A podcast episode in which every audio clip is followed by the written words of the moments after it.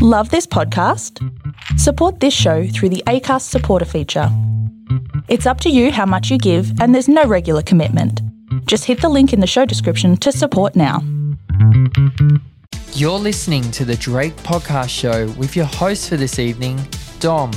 This episode is proudly sponsored by Rising Lioness Apparel. For more information, visit risinglioness.com.au. Miss a show? Catch up on all the latest episodes on Spotify, iHeartRadio, TuneIn, Deezer and Apple Podcasts today. Enjoy the show. Well, first of all, I'd just like to acknowledge country on Yagra country in Mianjin, which is South Brisbane, but I was born on Gadigal country down there in Sydney, and also acknowledge Sorry business. So we've had a fair few prominent passings in our community recently. So must acknowledge those people that have passed and paved the way, the freedom fighters that have been, you know, literally sacrificed their lives for the freedoms that we have today. So first and foremost, I'd just like to pay my respect to those that have died fighting in the struggle. And that's led me to where I am today. My parents and grandparents are passed, so I literally am picking up where they left off. So it's not a job for me. It's not something that I necessarily want to do. It's an obligation that I continue to stand in the gap and be that voice. And hopefully my parents, grandparents and honourable ancestors will know that they didn't die in vain, and, you know, us future generations are picking up and fighting the good fight. Well, you are in for a treat tonight, friends. The two people that I'm about to interview on my panel tonight are revolutionary in the cause for freedom. Our First Nation sister Yarraka Bales, a grandmother, mother of Quaden and foster carer, was still willing to jump on the air tonight with me and share her heartfelt conviction on fighting for a just cause such as this one, freedom and justice. And Waydes Truth, who has a brilliant and provocative podcast right now on Spotify, has been leading New Zealanders by storm for the past 20 years and informing them of the absolute corruption that is rife in this globalist-run system, which is causing the once beautiful land of New Zealand and their Maori owners real strife. But there is hope, as we're about to hear from their mouths themselves. Enjoy episode 14, part 1 of The Drayk Podcast Show. Have been quite the talk of the town in New Zealand this week, haven't you, with all of the things going on with the water table and a whole bunch of, I guess, disunification agendas from the far left. Do you want to tell us a little bit more about what your involvement's been with that? Well, obviously I've got a bit of a connection with a bloke that used to actually own some water springs in New Zealand himself, which were pretty much forcefully taken off him via the Chinese.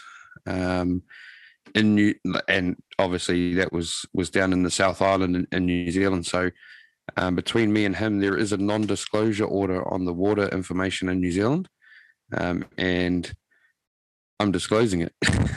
Pretty much is I don't have a care in the world about the non-disclosure order. I don't have a care in the world about what the government has to say or what they don't want. Well, really, what they don't want me to say. I've just been disclosing the water and the land information, and obviously everything else under the sun that's been going on in New Zealand at the moment.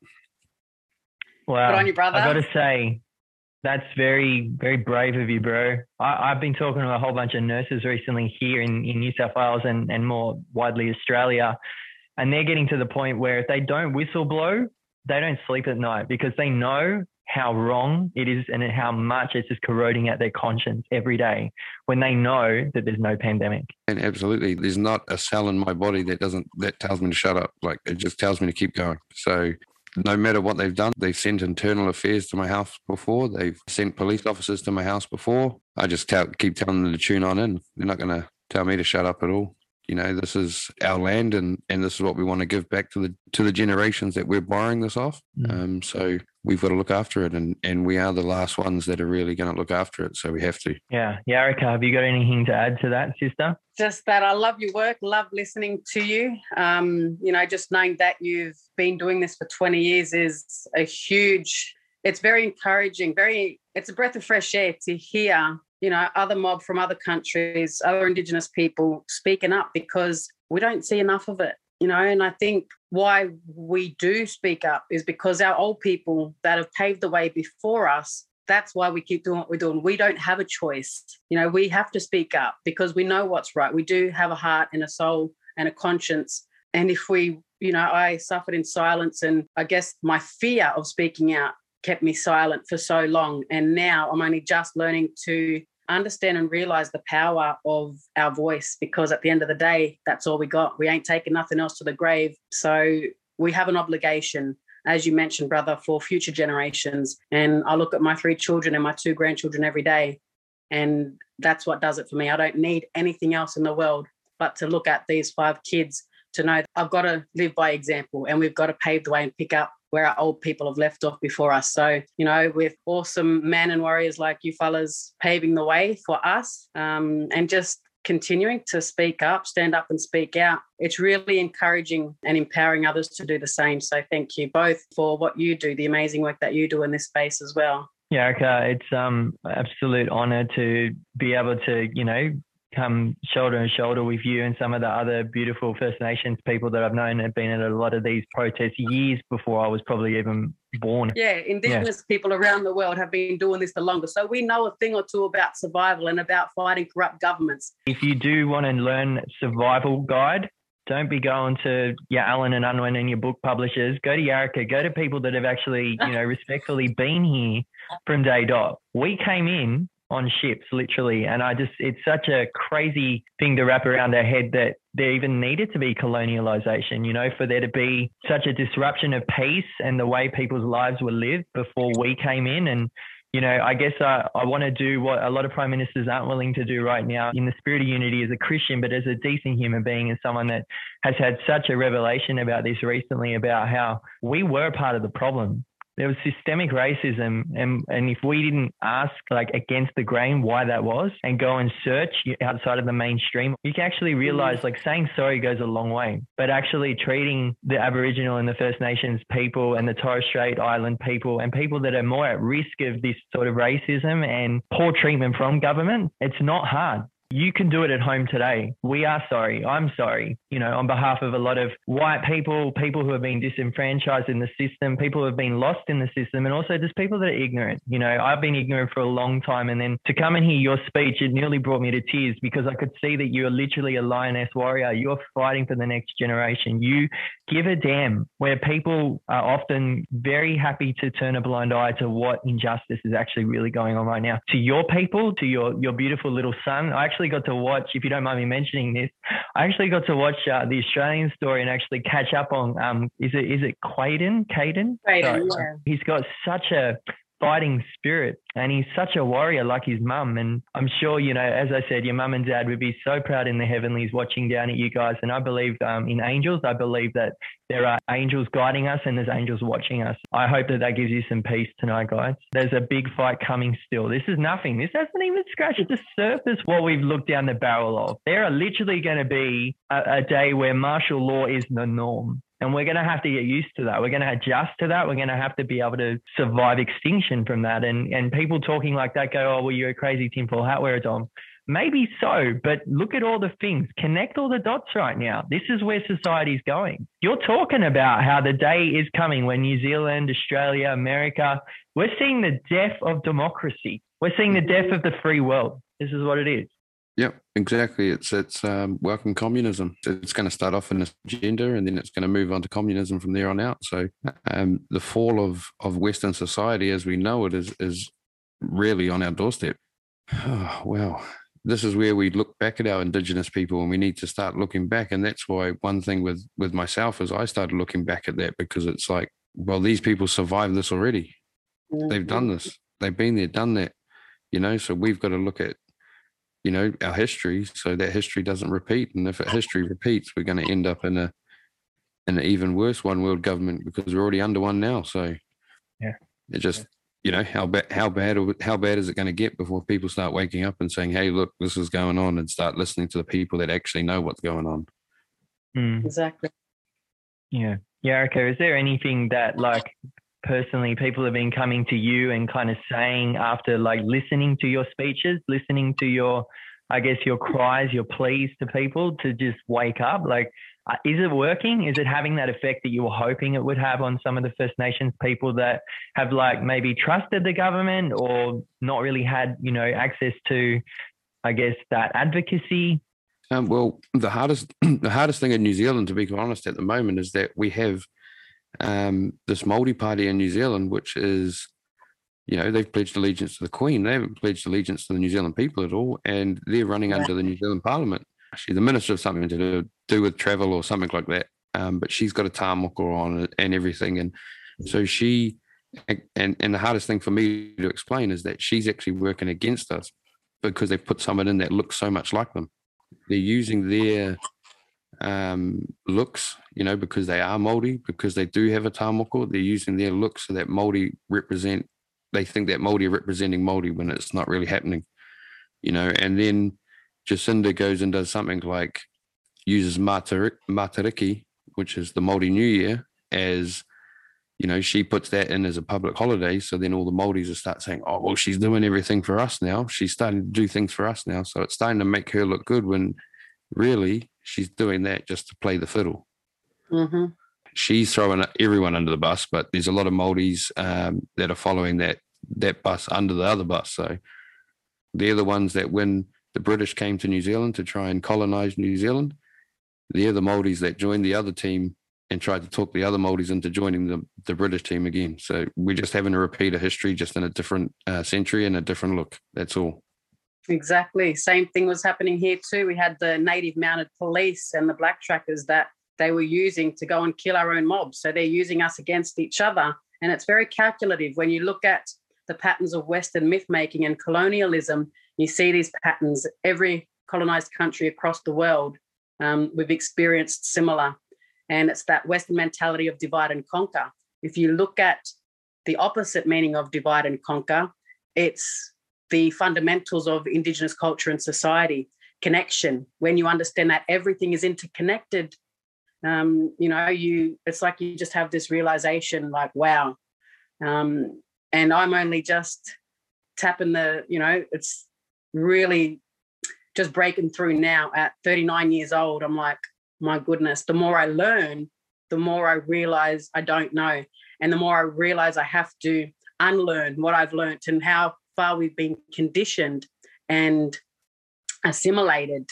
It's just been, I think the last year has been a blessing in disguise for a lot of people. What they've used to divide and conquer even more is somewhat backfiring on them because it's awoken a lot of people. A lot more people are starting to wake up. Unfortunately, in my community, I'm not seeing enough of it, which is quite frustrating. But I know Brother Wade over there says, hey, we've got a lot more people turning up to our marches than they do over there. And I think I read somewhere like there's 3% of the Australian population that are attending. So if you take that 3% of truthers that are standing up on the front line, speaking out against this corruption and bullshit what's been going on, well, as First Nations people in this country, we only make up 3% of the population. Wow. The amount of people that are speaking up in my community, I would say would be 0.0001%. And I was getting very frustrated, like, why aren't our people waking up? How can they be so trusting in the very government that have killed us? Yeah. You know, the genocidal tactics that are still in full effect today, just as much as they were since colonisation in 1788. And my sister explained to me, she goes, sis, you can't be frustrated. When you flip the script and look at it from, you know, a different approach, she said, we have been the lab rats and the guinea pigs longer than anyone else in this country. So we've gotten more poison, more fluoridation, more of the vaccine tests. So I think our brains are much more fried than anyone else's because we've been lab rats. They've tested everything on us first. Wow. So our people are going to be a lot harder to wake up, and that's exactly what we're experiencing at the moment. And I just thank God that my parents and grandparents were way ahead of their time, and they warned us about the dangers of vaccines. I just listened to an interview with my dad from July 2012, interviewing Meryl Dory from the AVN, speaking about the dangers of vaccines. So I think I am blessed to be among one of the only First Nations family in this country that have never vaccinated for generations back. We were raised on a very traditional lifestyle. Dad took us out hunting and connecting to country. And we just don't see enough of that. Even though I grew up in Redfern on the block, but moving back to country and learning our culture and ceremonies and our song lines and songs and dances, that's been the most powerful act for me as a First Nations person to decolonise and to realise that, we can do that, everyone, to assert our sovereign rights and bodily autonomy. That is the most revolutionary thing we can do right now, because that's the only way we're going to win this war. 100%. Yeah, wow.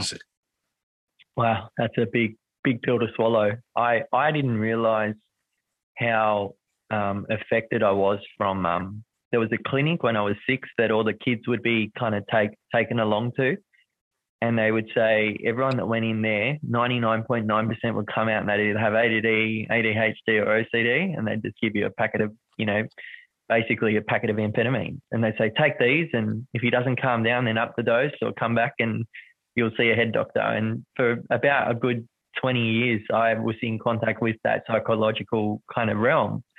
And I didn't realize the reason why they were doing that was because I was an experiment.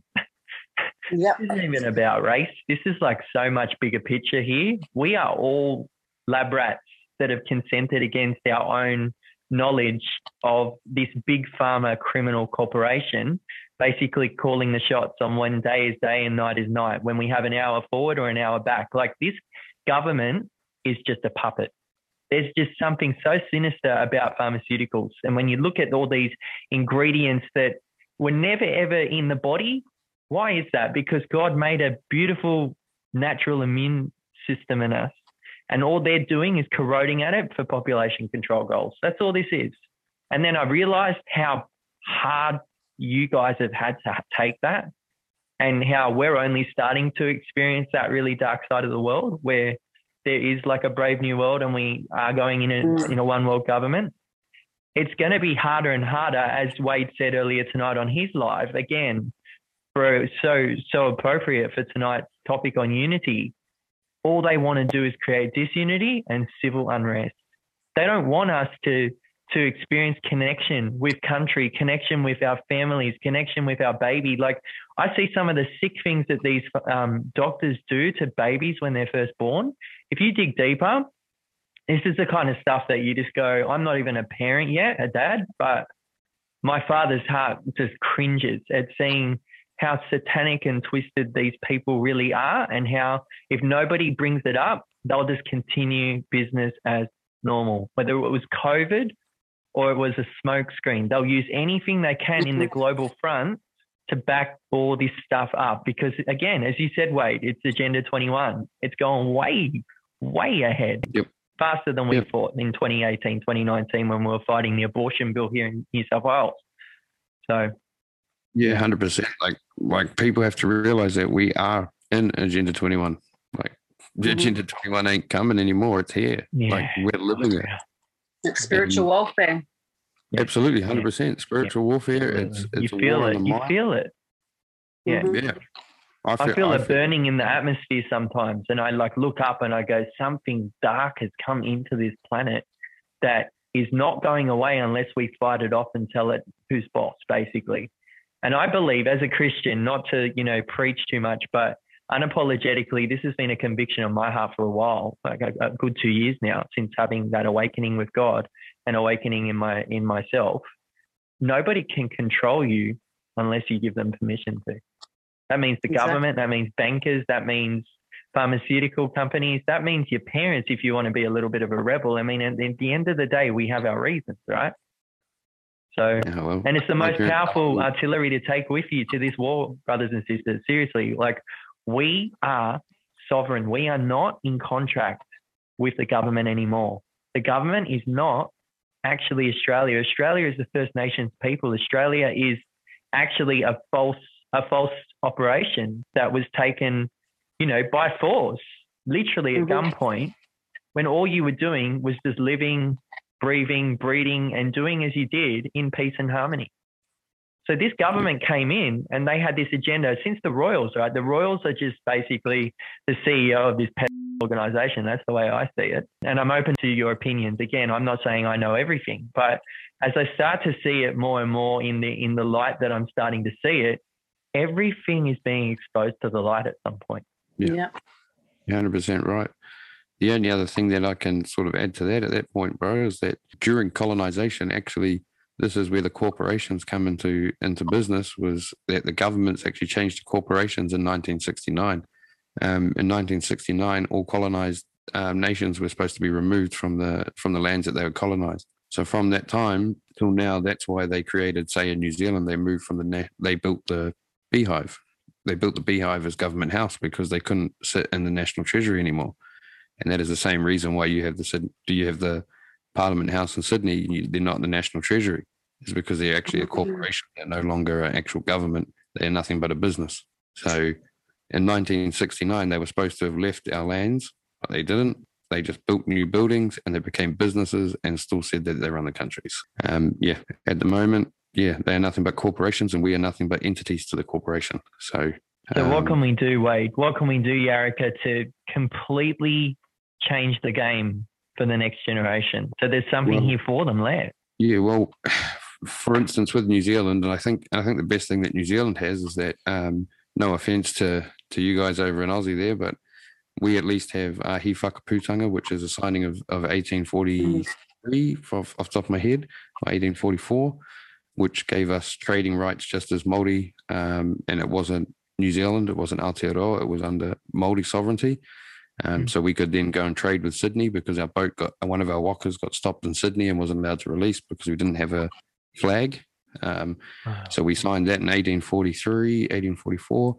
And then also we have the Treaty of Waitangi, which is the treaty between the Māoris and the the British, to which it states in that, and this is where a lot of people get confused about the Treaty of Waitangi in New Zealand, is that we actually didn't cede our sovereignty to the New Zealand government or England or the Queen. But what they did was they translated the Māori to English and said that we had ceded our sovereignty, but we have no actual word that means ceding sovereignty or anything like that. So our contract is to sort of lean on He Whakaputanga when people find out about that, and when they finally start waking up to that, we can lean on that and jump under the New Zealand sovereign flag. So that is the one way that we can start to work and get out of this government or the corporation situation, I should say. Yeah, great points there, and similar in our country as well. There is no...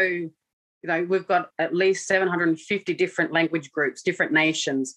So the fact that a lot of people think all Aboriginal people speak the same universal language, it's so complex when you look at this country. So they're talking, you know, Australian government, which is an illegal, illegitimate, corrupt government. It's all an illusion. The fact that they think that people can vote to have their power and say who they want in power, it's just... You know, the more I've learnt about that, and I've never voted, our family have never voted, we continue to assert our sovereign rights.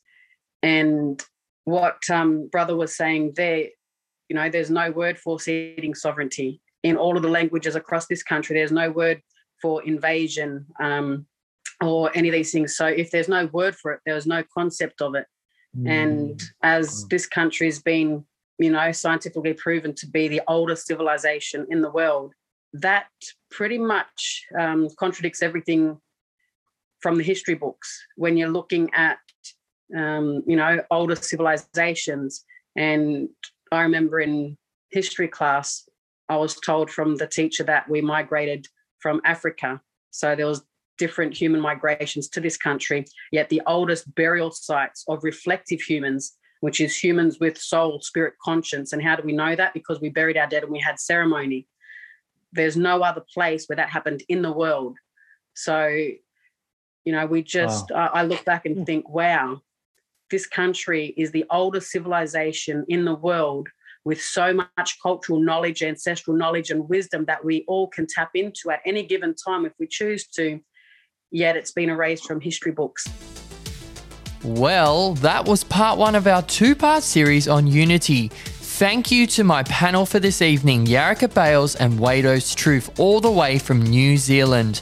Join me next time on The Drayk Podcast Show for part 2 of Unity and how we can get there. If you missed last week's episode, then head over to all your major audio platforms to catch up now. Until next time, good night.